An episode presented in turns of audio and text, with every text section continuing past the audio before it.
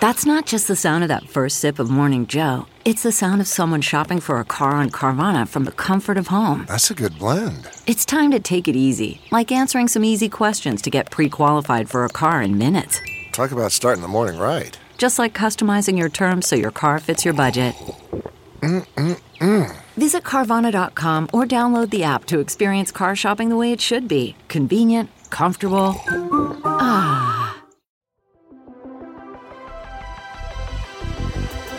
Welcome to the Gaming Ride Home podcast for Wednesday, July 8th. I am Kyle Hilliard. Here's a whole bunch of video game stuff that happened recently.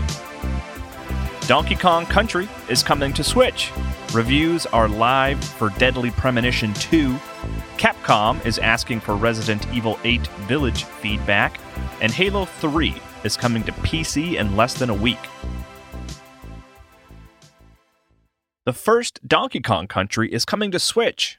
Normally, I might have just waited to talk about this in the new release segment at the end of the podcast, but I am extra excited about this, which is dumb because I have an SNES Classic currently hooked up to a TV, and I think I also probably own the Virtual Console version of Donkey Kong Country on Wii U.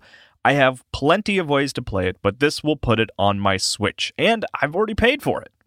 Three games are coming to the Switch's NES and SNES library on July 15th. The big one is Donkey Kong Country, which is a game I love to play and love to listen to. The soundtrack is so good. I loved video games growing up, but the first console I ever owned was a Super Nintendo, which was gifted to my siblings and me by my parents after much wearing down and probably annoying, demanding, and it came bundled with a copy of Donkey Kong Country. So even though Donkey Kong Country wasn't the first game I played, it was the first I owned. And my brother and I played it a lot, maybe too much, if you ask my parents. Also, being added on July 15th is the Super Nintendo game Natsume Championship Wrestling, which I am sure is very exciting to wrestling fans, but is not one I am familiar with. And then the NES game The Immortal is also coming on July 15th. Again, it's not one I am familiar with, but among all the hubbub about Donkey Kong Country, there is a collection of folks who are excited about this game. In response to my own tweets about Donkey Kong Country, at Dan Regnier replied to me saying, The Immortal. I know this sounds crazy, but in its own way, it's like a version of Dragon's Lair that's fun to play. And at Nick Udeman said, Not gonna lie, The Immortal especially the Genesis version, is a pretty sweet game for its time. It has quite detailed and graphic death animations, and get this, it was published by EA and was even on the Apple II. It sounds like an, an interesting game, so now I am excited to check it out. This is honestly exactly what I want from the NES and SNES Switch libraries. Classics that I love and everyone loves, like Donkey Kong Country, but then also curated lesser known games like The Immortal that I probably never would have played or heard of if they had not been placed in the library. I hope this is a trend moving forward, and I hope Nintendo adds more games to the libraries more often. Deadly Premonition 2 A Blessing in Disguise reviews are live.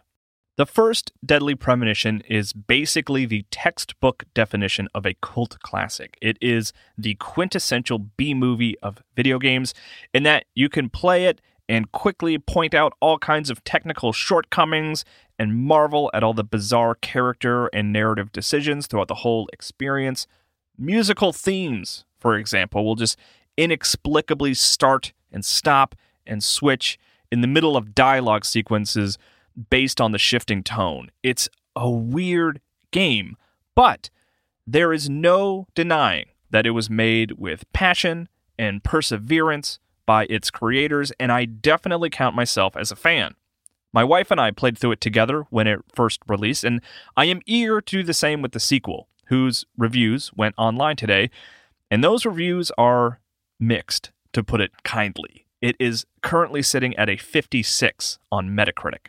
DualShockers.com represents the most positive review. Ricky Frech wrote, It's a game that feels like it has never played any games released after the original. It doesn't care about frame rate or good controls.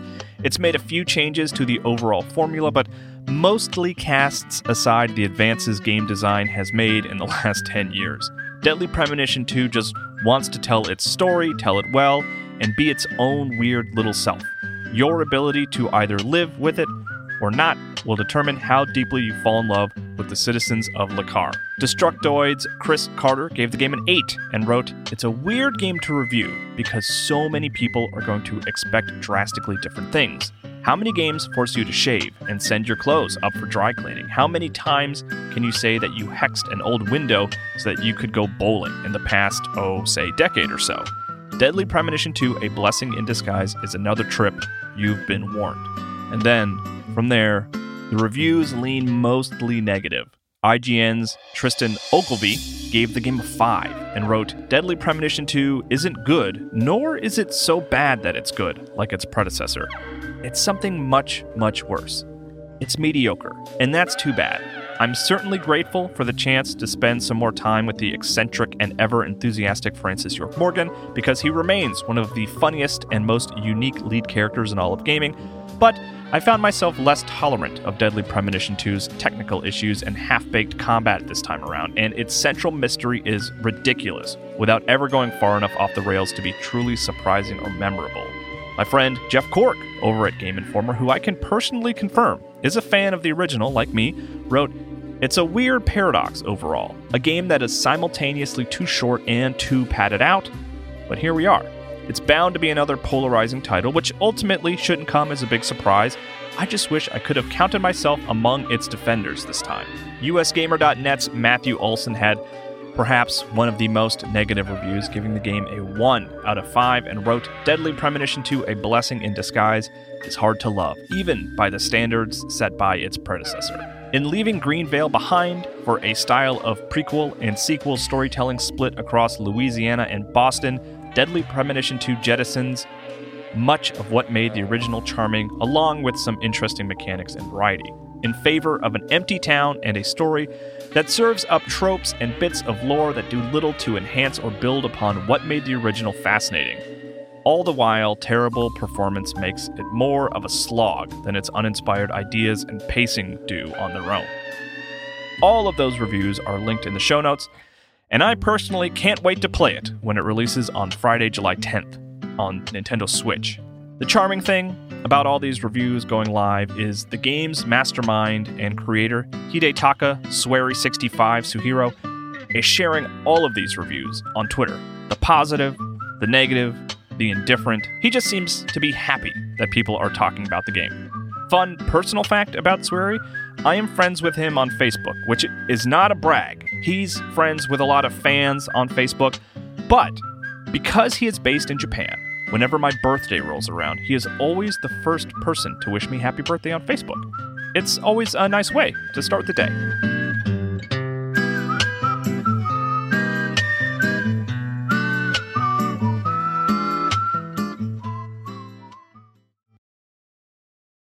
Okay, it's time to commit. 2024 is the year for prioritizing yourself. Begin your new smile journey with Byte, and you could start seeing results in just two to three weeks. Just order your at home impression kit today for only $14.95 at Byte.com. Byte clear aligners are doctor directed and delivered to your door. Treatment costs thousands less than braces. Plus, they offer financing options, accept eligible insurance, and you can pay with your HSA FSA. Get 80% off your impression kit when you use code WONDERY at Byte.com. That's B-Y-T-E dot com. Start your confidence journey today with Byte. CarMax is putting peace of mind back in car shopping by putting you in the driver's seat to find a ride that's right for you. Because at CarMax, we believe you shouldn't just settle for a car. You should love your car. That's why every car we sell is CarMax certified quality so you can be sure with upfront pricing that's the same for every customer. So don't settle. Find love at first drive and start shopping now at CarMax.com. CarMax, the way car buying should be. Resident Evil survey seeks feedback on Resident Evil 8 Village. The official Resident Evil Twitter account shared a survey seeking some feedback about the upcoming Resident Evil 8, which is interesting, but doesn't have much in terms of newsworthy teases. Sometimes surveys like this will ask coy questions about the potential of DLC or what kind of things you would like to see from the gameplay or the story, which subtly ends up being hints about the gameplay or story. That's not really the case here, but there were a few things that caught my eye. Capcom seems very concerned with the perception of the game's title. Like, maybe they're worried some people think the game is just called Village and aren't aware that it is a Resident Evil game, or they're concerned people don't realize the game takes place in a village, I guess. The survey asked if you agree that the game takes place in a village or if Village is the game's main title. It also asked about next gen buying intentions, and I thought I had a scoop for a second where it asked if you are planning on buying the standard PlayStation 5 or the one without a disk drive.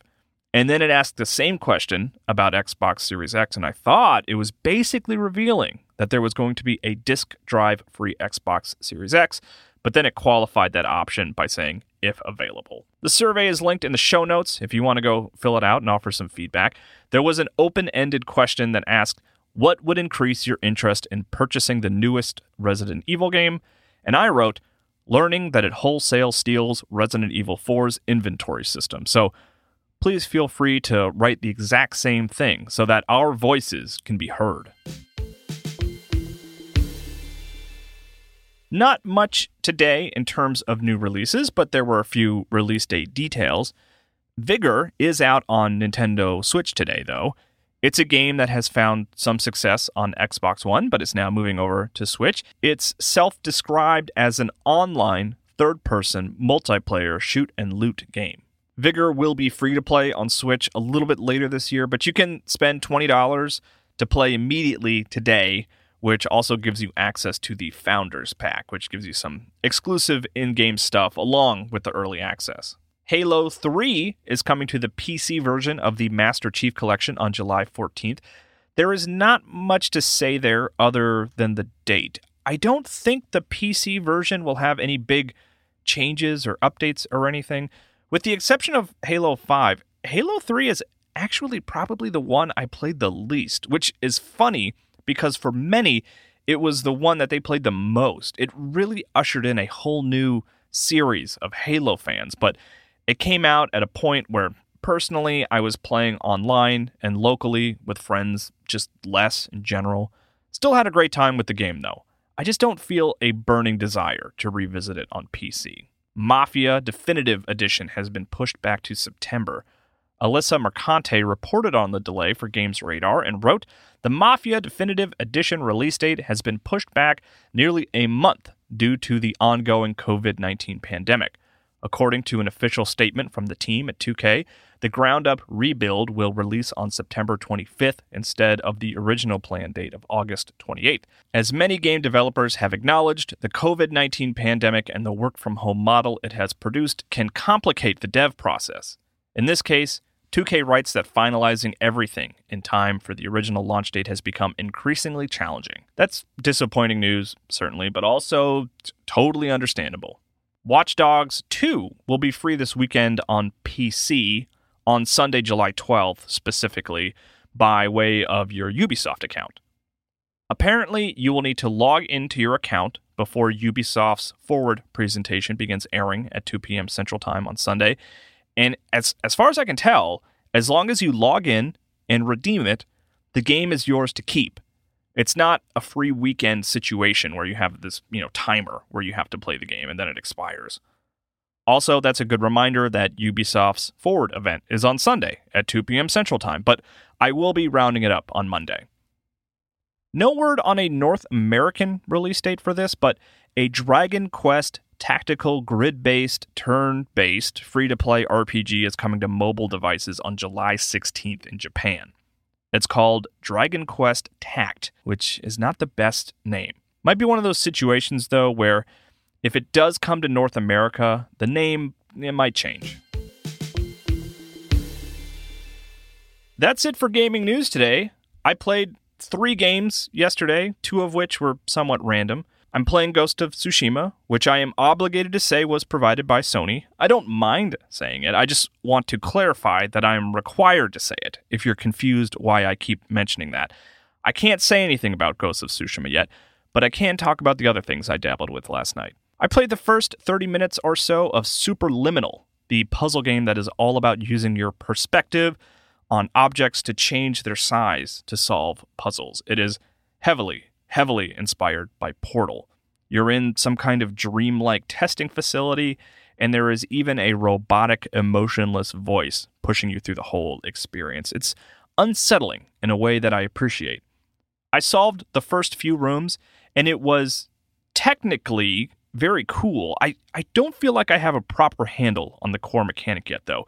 A few of the puzzles I solved felt a little accidental. Like if I were explaining to you how I solved a puzzle, I would have to start my sentence with the phrase, I think.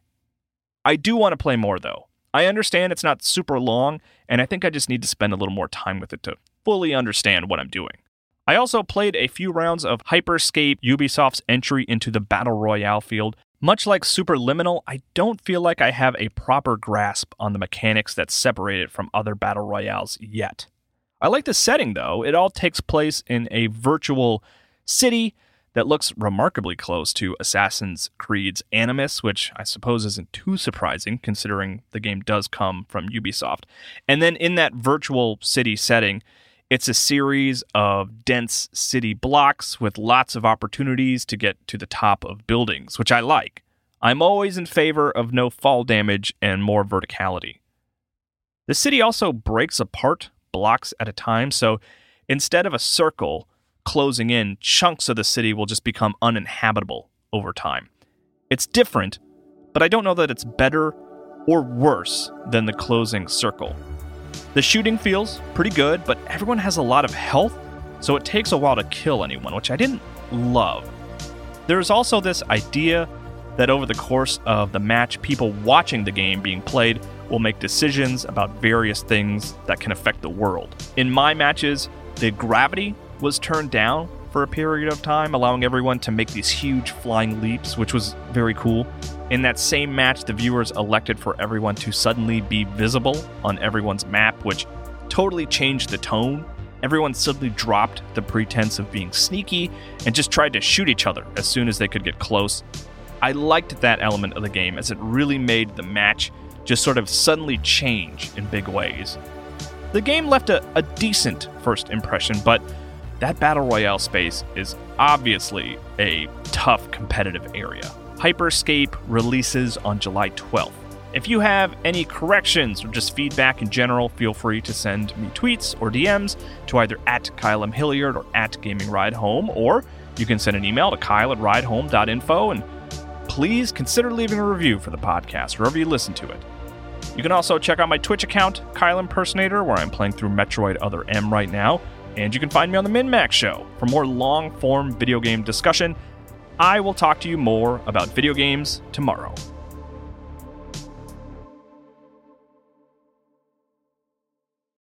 One, two, three, four. Those are numbers. But you already knew that. If you want to know what number you're going to pay each month for your car, use Kelley Blue Book My Wallet on Auto Trader. They're really good at numbers. Auto Trader.